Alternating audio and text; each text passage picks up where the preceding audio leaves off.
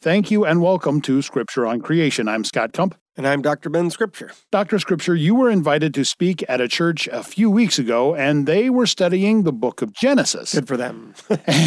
and they had gotten to Genesis chapter 6, so they asked if you would give a presentation on the flood. Yes, Scott. Genesis chapter 6 is where the flood account begins, and it extends all the way through the middle of chapter 9 three and a half chapters, a total of 87 verses. It gives you a sense that God felt the record of those events in Noah's day were pretty important. Well, yes, given, for example, that the account of creation is just 56 verses in two chapters. so, of course, I was happy to teach on the flood, both from the biblical account and from the scientific perspective, considering evidence for the global flood but I included the perspective from one other scientific discipline, or maybe more accurately put, from a literary discipline that I don't often present.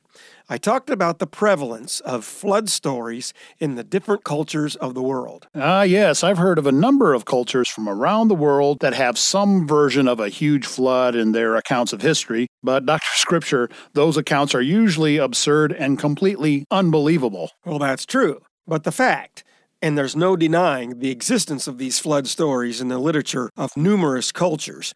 The fact that there is a collective memory of a flood, distorted as it is, lends credence not only to the historicity of the event, but to its global nature. In fact, the entire world being flooded and the death of almost all humanity, except for those who escape on some sort of watercraft, is essentially the unifying factor amongst all the accounts. Well, if cultures that are spread around the world tell of a common event in their distant past, that would fit with what we would expect based on the account in Genesis. Indeed, it would. And it definitely does, and in some remarkable ways. So, what I want to do in the program today is present some of the accounts from other cultures besides the Hebrew one. And I'll be sharing, even quoting some, from an excellent resource on this subject. It's a book written by Charles Martin entitled Flood Legends Global Clues of a Common Event. Charles Martin has collected a wealth of information, including translating some of the accounts into English himself. He includes information from over 13 different regions of the world that have flood legends. Now, we'll definitely not have time to consider them all today. But, Scott, can you think of one of the flood stories from a culture other than the Jewish one? Well, the one that immediately comes to my mind is from Greek mythology. yeah, I know you have a special interest in Greco Roman mythology. That's so true. Go ahead and tell us about the Greek version of the flood. Well, it involves Prometheus and Pandora, who are probably familiar with those who have some knowledge of Greek mythology. Mm-hmm. Deucalion was Prometheus's lesser known son, and he was married to Pyrrha, who was the daughter of Pandora. Well, Prometheus tells Deucalion that Zeus is going to destroy all mankind with a flood, Uh-oh. and that he should build a wooden chest so he and Pyrrha can survive.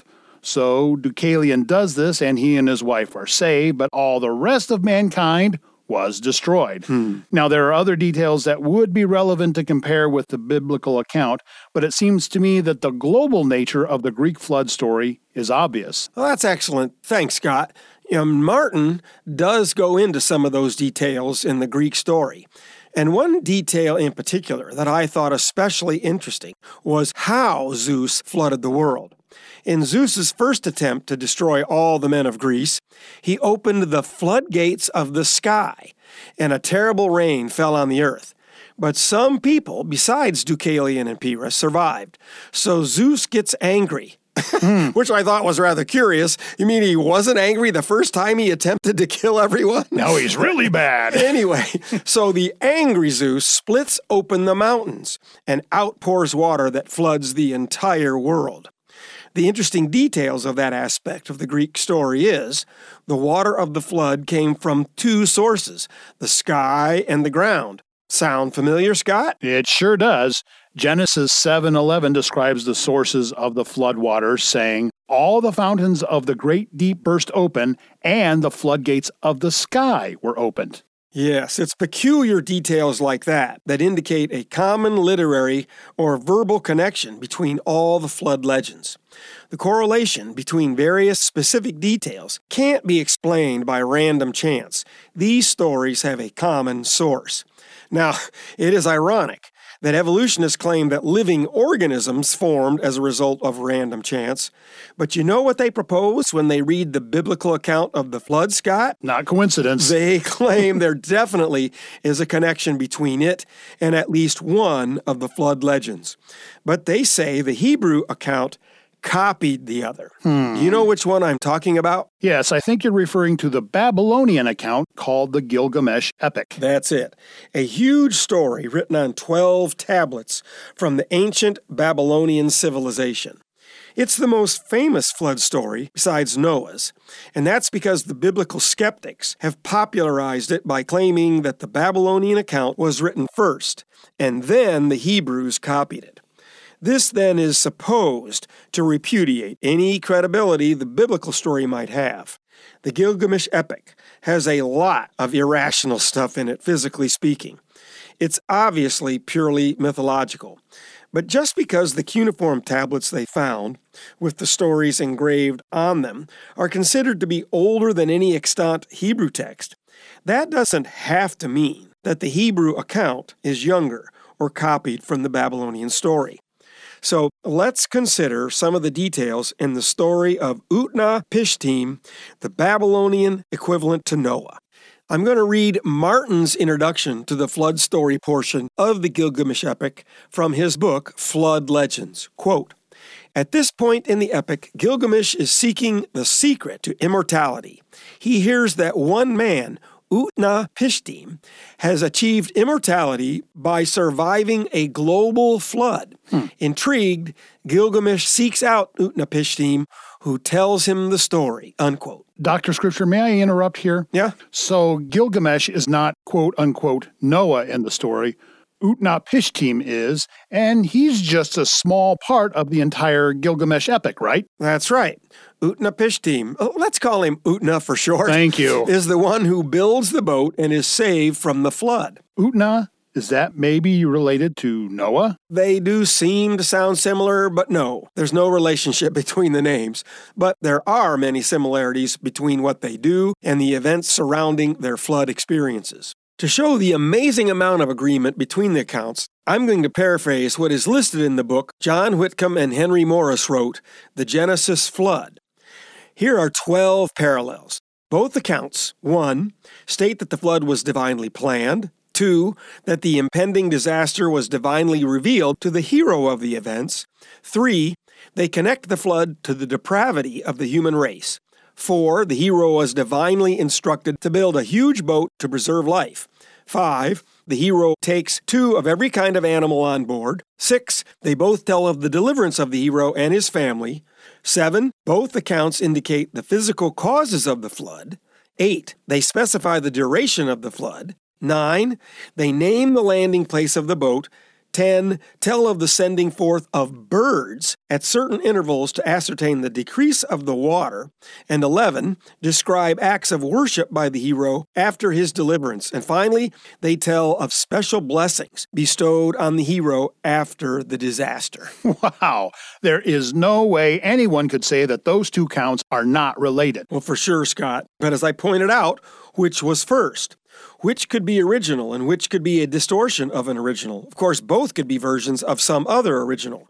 But using common sense and applying what Charles Martin calls the telephone principle to how verbal transmission gets distorted from the original communication, details of the Babylonian version are irrational, where the biblical version is reasonable.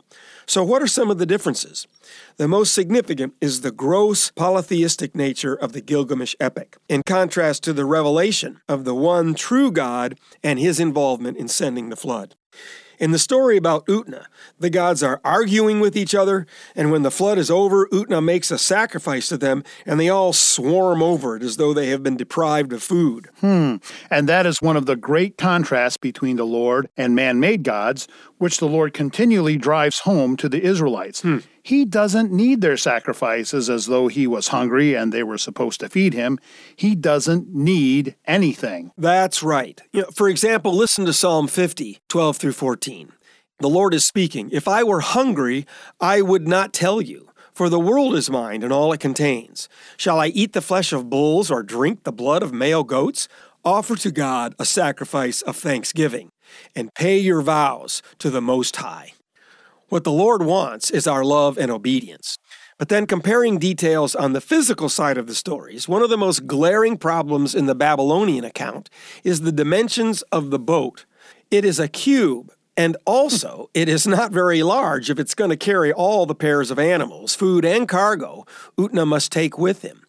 It was to be 30 cubits a side, that's about 45 feet long, high, and wide. Such a structure would be very unstable in rough water. You could even imagine it turning upside down or spinning like a beach ball in the water. But the dimensions God gave to Noah for the ark were about 450 feet long 45 feet high, and 75 feet wide. Those are 30 by 3 by 5 proportions, which are still followed today by shipbuilders because they are the most stable relative dimensions for seagoing vessels. Finally, one other physical detail in Utna's story is the flood was caused only by rain that lasted seven days.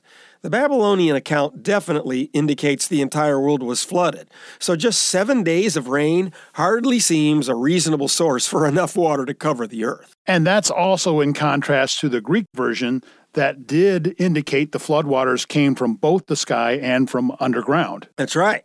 So we've only considered two other cultures' flood stories and compared them to the biblical account Greek and Babylonian legends but already we've seen details in them that we can reasonably attribute to the events as they are recorded in the Bible.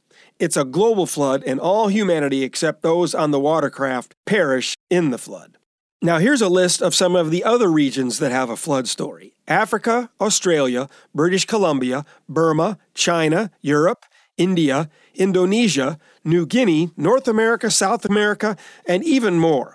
How could all these civilizations all around the world have this in common? Well, they've all descended from the passengers on the ark and are the peoples who divided at the Tower of Babel when the Lord confused their language, forcing man to spread out across the globe. And another fascinating detail that many of the flood legends include is the development of the different languages after the flood. Really? I'd never heard that before. I'm looking forward to the next program. Well, good, Scott. And I'll conclude by reading from the original account of the exchange between the one true Creator God and Noah. After the Lord gave him the instructions on how to build the ark, let's read Genesis 7 1 through 5. Then the Lord said to Noah, Enter the ark, you and all your household, for you alone I have seen to be righteous before me in this time. You shall take with you of every clean animal by sevens, a male and his female, and of the animals that are not clean, two, a male and his female also of the birds of the sky by sevens, male and female, to keep offspring alive on the face of all the earth. For after seven more days I will send rain on the earth forty days and forty nights, and I will blot out from the face of the land every living thing that I have made. And Noah did, according to all that the Lord had commanded him. And that's not what I say, that's what Scripture says.